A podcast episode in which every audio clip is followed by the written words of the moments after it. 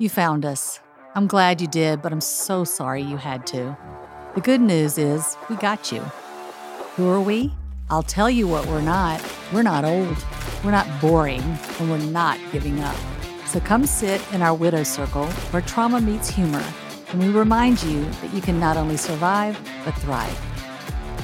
This is Every Widow Thing. Welcome. We're back. And we're here to share some of our stories. Today it's going to be Lacey. She's about to dive into a really difficult, heavy day, the death of her husband. We're going to let Lacey take it over and share her story about Oliver. So Oliver and I were about to celebrate our 10-year wedding anniversary. We were married September 23rd, 2001.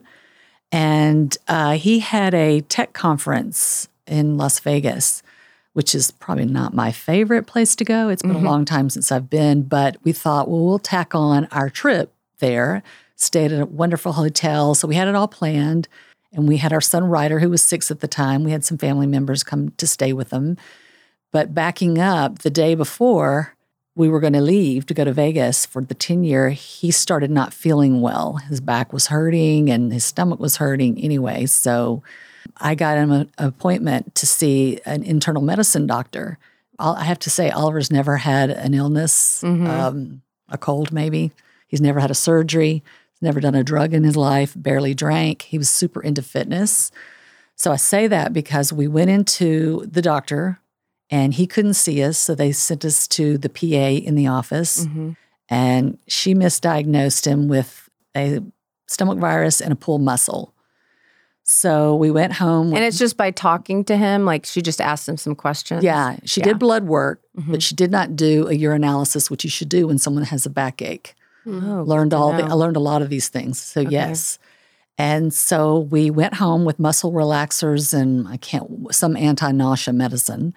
Went home, and we had this thing called a sick bay at our house. You go upstairs, if that way both can sleep well. Well, I got a text the next morning that said, it's the darkest night I ever saw. Oh, my God. And I did not know what that meant. From Oliver. He's texting you. Yeah, and it was very foreboding because I didn't know what it meant. I didn't think much about it at the time. Right. Was he the type that would, like, overreact?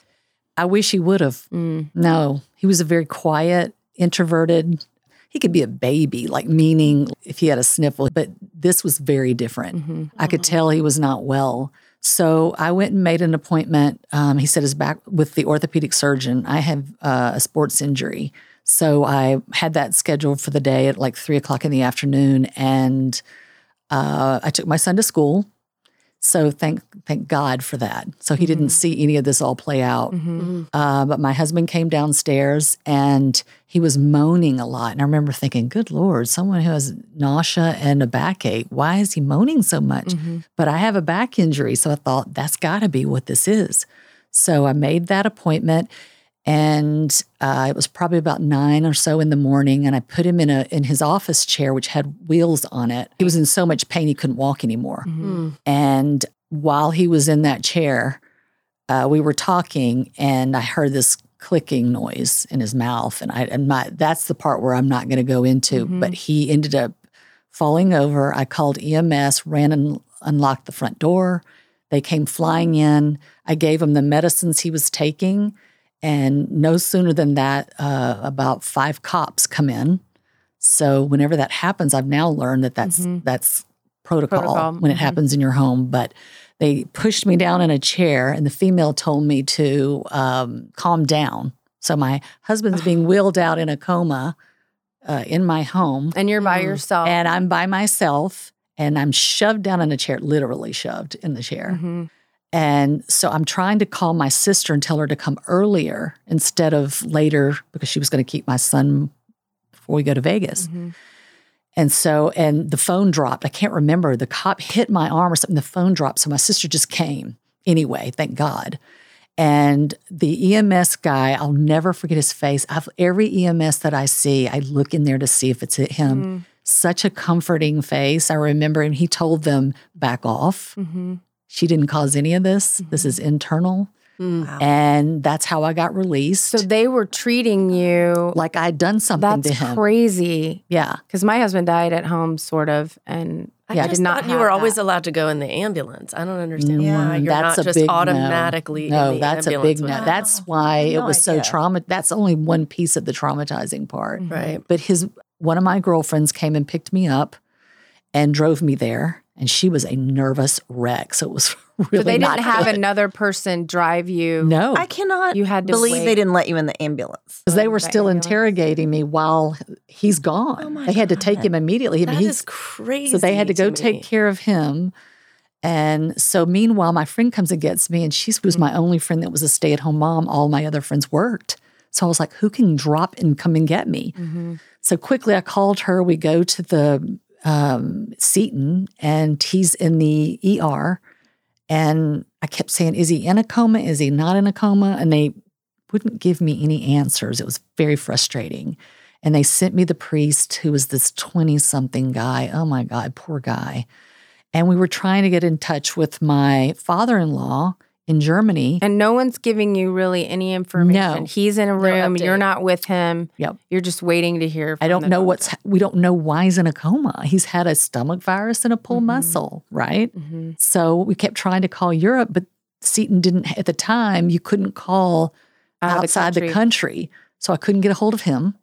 So here his son is in a coma and I can't reach his father. So that was frustrating. But anyway, we ended up getting that figured out. But through the day, he subsequently never comes out of the coma. When were you able to, how long were you kept from him before you could go in?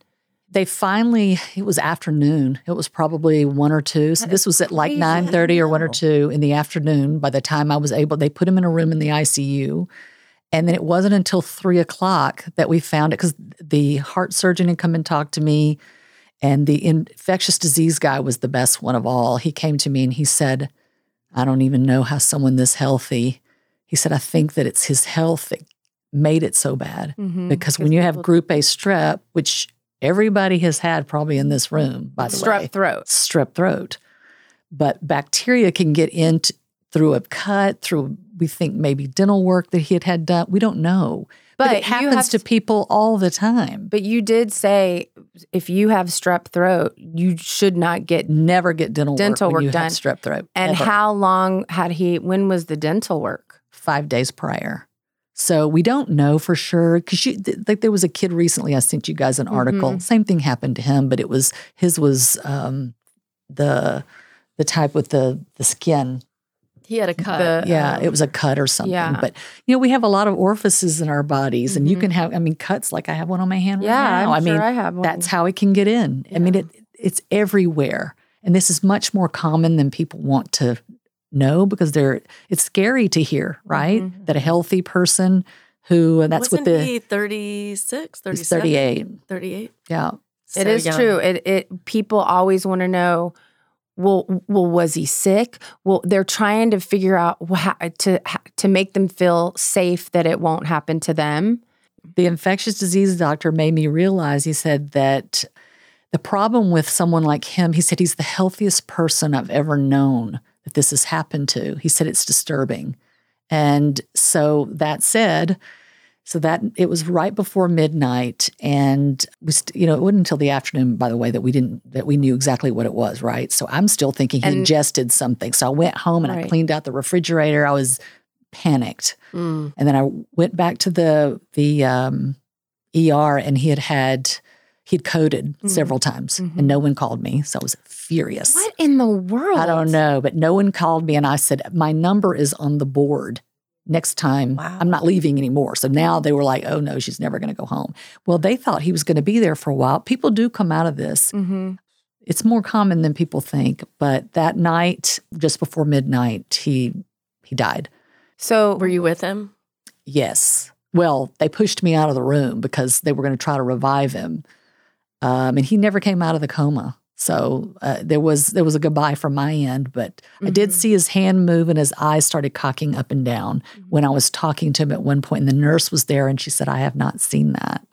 him do that. So, and when you were sitting with him at that point, you hadn't, I mean, did you ever think that he was going to die? You just thought this is serious. And it's did anybody to say have I knew you? It. You did. You I had did. An instinct. I did. Mm-hmm. My sister took me outside to get some fresh air, and even though the doctor said, I think you need to prepare for a long haul because people do come out of it. They were preparing me for a long haul, but I knew.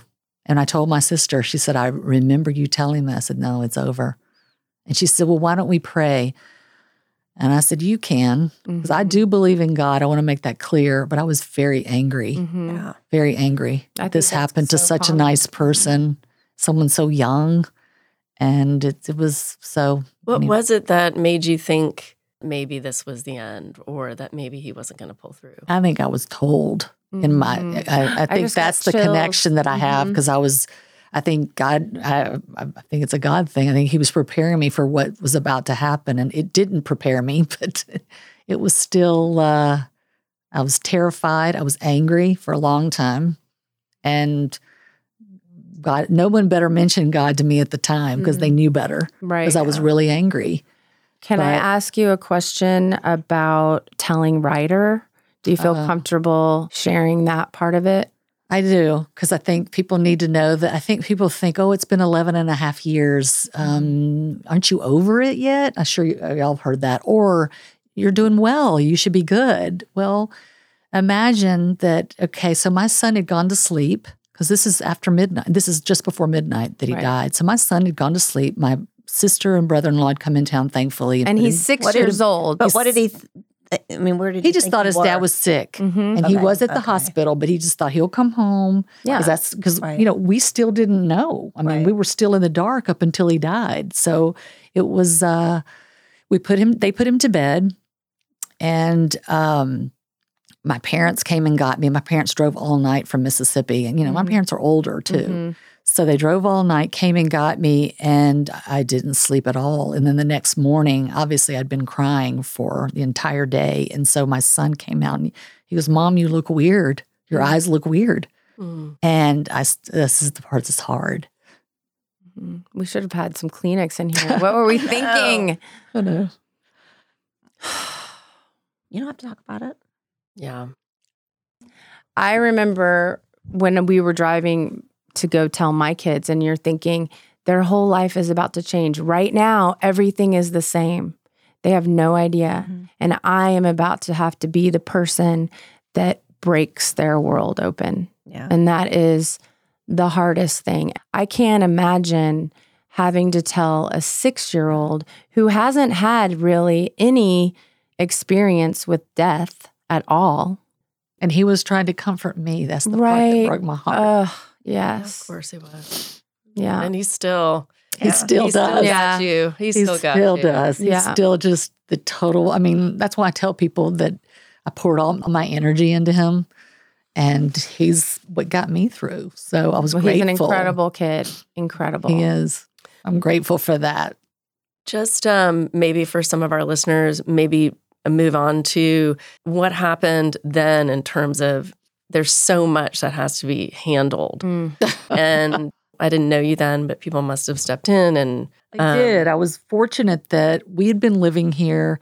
We were both new here at the same time. So when we first started dating, it was kind of laughable. He knew all the people at Vignette, was the software company, because he'd been there a while. I was new. I hadn't been there but a few months when we got together. So we had a lot of friends that one of them did the 12 days of Christmas, my little play group. And so every day they would leave a surprise at the front door, and Ryder would go and get the surprise. He was so excited. You know, his dad had just died. And, you know, I learned after reading a lot of books that kids at every age have a different grieving process. The kids that were older, sometimes in their way, they grieve harder. Mine could only go in for little periods of time, and then he'd video game, and then he would go out of, and then come back again. And sometimes he would cry about things that were not related to that. But I knew that's what it was. 100% related, yeah. But the 12 days of Christmas was really fun. So every day he would wait Which is the one, the dancing girls, that's the 12 Days of Christmas? Yeah. How many, what number is that? Please don't make me sing it. So on the first day of Christmas. Is that what it was? Ladies dancing. Okay. So, they're like can-can girls, I think. So a friend that's in the play group, Amy, I won't say her last name, she has all the dancing girls from her kids' school. Oh, my goodness. At her front door dancing with a jam box. It was hysterical. The whole neighborhood was staring like, what is going on? That's funny. At our house. That's amazing. But it really helped him. Mm-hmm. Yeah. Your heart is breaking for yourself, but your heart is breaking for them because they're babies. Yeah. And, you know, your brain goes to all the things that they won't have now that their dad is gone. Oh, gosh, that is true. It was weird. Everybody's like, it's so hard. I said the hard part, honestly, two things. For what Oliver was missing, he missed so much. I mean, he's missed every grade. Mm-hmm. He's about to graduate high school, and he's missed 12 grades. Fortunately, several years in, life started getting a lot better. But I could not go to dinner any nights. I had to be home when he'd get home from school because he would panic if I wasn't there. I was going to ask you, talk about your PTSD from just having to deal with that day. Yep. But I was wondering if he also had PTSD. I talked to the therapist that I got. Fortunately, my friend Mark gave me the name of a great therapist. And so that happened quickly. Mm-hmm. And she always say it was God, therapists, family, and friends that saved me because she was amazing. She said if at his age, the grieving process is different. She said if you're better, he'll be better. She was right. Mm-hmm. So the better I could cope and the better I took care of myself, the better I was able to take care of him. And every day I could just see him getting a little lighter. And we did end up switching schools because he did not like being the pathetic one.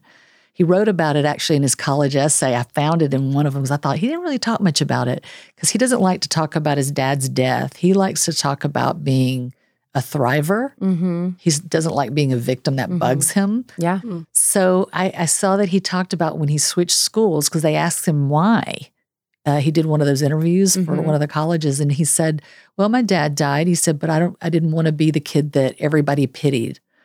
So I went to school that was going to be challenging. I like languages, and so we switched schools. And was this in second grade? Yes. Okay. So we stayed at the other school for the year, and that was not good for either one of us because I don't like a lot of attention. Yeah, you're similar. You don't want to be looked at as a victim or pitied either. No. So.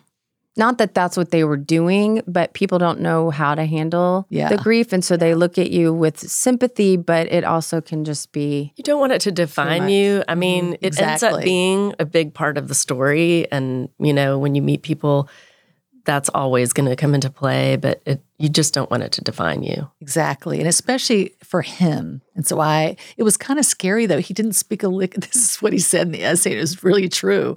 I was like, oh God, I'm sending my kid to a Spanish immersion school. I don't speak Spanish. Right. I had 3 years of German and I'm still not good. So we go to a Spanish immersion school. All the kids have been there since PP3. Mm. So that's 3, 4, 5. He's coming in after they've had 3 years. Wow. Fortunately, he saw a kid that he had gone to camp with, loved that kid so much, because when he saw his face, I thought, oh, I'm going to be okay. He's going to be okay. One friend. He's got one friend. Mm-hmm. Leighton, I'll say his name. He's so cute. Leighton. He was so cute. He still is. But he helped him, and the teacher who was from Barcelona said, I'm going to tell you, you wait. It's just going to start happening. And then flash forward a couple of months later, they had to give a presentation. He wore his dad's tie. He said, I want to look good. Wow. 7 years old, he puts on his dad's tie. And they had to wear uniforms there. And so he puts on the tie, and he's giving his presentation in Spanish. I didn't know what he was saying. So I had to turn to some of the parents, and I was like, is it good? Is it not good? They were like, it's fine. I have to say kudos to you because that was a big decision. And Huge. It's one of the first big decisions that you had to make without Oliver. It could have gone either way. Like that's the fear, right? And not having your partner to bounce the idea off of, you can stay frozen. I mean, that took a lot of strength at a time in your life when you probably didn't feel like you had any strength. what's funny is what you said earlier. You were talking about, I think you had a lot of friends switching schools, though. Nobody there. And this is what he loved about it. This is what he wrote about in the essay. And I was like, you were right. Nobody knew either one of us. No one knew what happened to us. They assumed I was divorced. Yeah. For the longest time, no one knew. Right. They knew I was a single mom. But I didn't want that. I didn't want people to assume I was divorced. But I didn't want to talk about it either. I had Tourette's, so I told everything. But sometimes it's easier to just let people make their assumptions. And then if you get closer with people, then you reveal the truth. And, yeah. Right. I reveal my truth to the gas station attendant.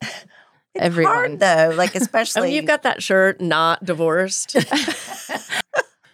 Do you want to share some of what saved you? And you said it was God, therapy, family, friends, or was it friends, family?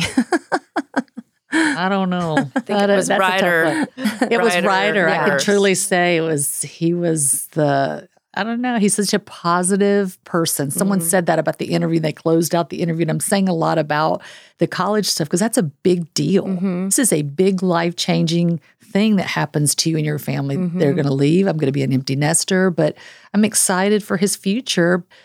What were we asking? So this is what happens when you start talking about, it happens to me a lot. Well, you said he's a positive person. Thank you. Because talking about traumatic things, I can't remember a lot of stuff. It's because I don't want to. Yeah. But he is a positive person. He doesn't get down much. And if I'll say, God, they were so rude, he'll say, maybe they had a bad day, Mom. Mm. And so it makes me remember, I'm like, he has a lot of grace for people, which I admire in a person. So he's not perfect. He still sleeps too long and still messy. And, he can talk back to me sometimes and thinks he knows more. But for the most part, he's been the bright light in all of it. So I think that's a surviving technique. Exercising is a thing. Meeting all of you, everything got a lot better when I had someone who could relate to my story. Right. Because everybody would put me with the divorcees. And I'm not saying, I want to be clear. Their world is not easy either. Mm-mm. Yeah, it's just different. Mm-hmm. Right. And I needed someone that, like some divorcees don't get a break either. But at the time I was thinking, oh my God, I'm never going to have a break again. I'm sure that had to cross your minds. I was thinking, oh yeah, I was kind of jealous. Like, you get every other weekend off? Yeah. And yet I didn't want my kid to go anywhere either. Right. I had a weird, like, because I know you and I've talked about, Kira, that we like the escapist thing. Yeah. But I couldn't escape. Because I wanted him to come with me, not because I'd love to say it's because I'm the best mommy in the world, but it was really out of fear. If something happens to him, I'm not going to be okay. Oh, he's all I've got left. Right. So I dragged him everywhere. And he now knows where that comes from. And I love him being this age because we can talk about, like now, when he was young, he probably thought, what the heck is wrong with my mother? She's crazy. Now he still thinks I'm crazy, but at least he knows why I'm crazy. Well, you can have an adult conversation with him now. And now he understands that when I was losing it, he said an ugly word one time in the backseat of the car. And I said, Ryder, where did you hear that? He goes, I got it from you, Mama. And I was like, oh, my God. Well, we've all been there. Sold me down the river, but oh, well. Would you say, because I know that for people that are just starting this grief journey, you worry about what's going to happen to your kids. Absolutely. And I always say, as crazy as it sounds, they're going to be okay if you are grieving in a healthy way, too. Would you say... He's doing great. Yeah. I have to say. He's a positive, happy... he's driven. That's good. He's very introverted like his dad, but he's chatty. He says he's the chatty introvert. But I think he's doing well because... Because of you. Well, yeah. I think there's some of it in spite of me. I think he's doing well because it's his own personality, and I think some of it's because I did stay close. But you also communicated with him along the way, and I think that's important. Mm-hmm. Don't hide your grief from the kids. They know it's happening. They feel it.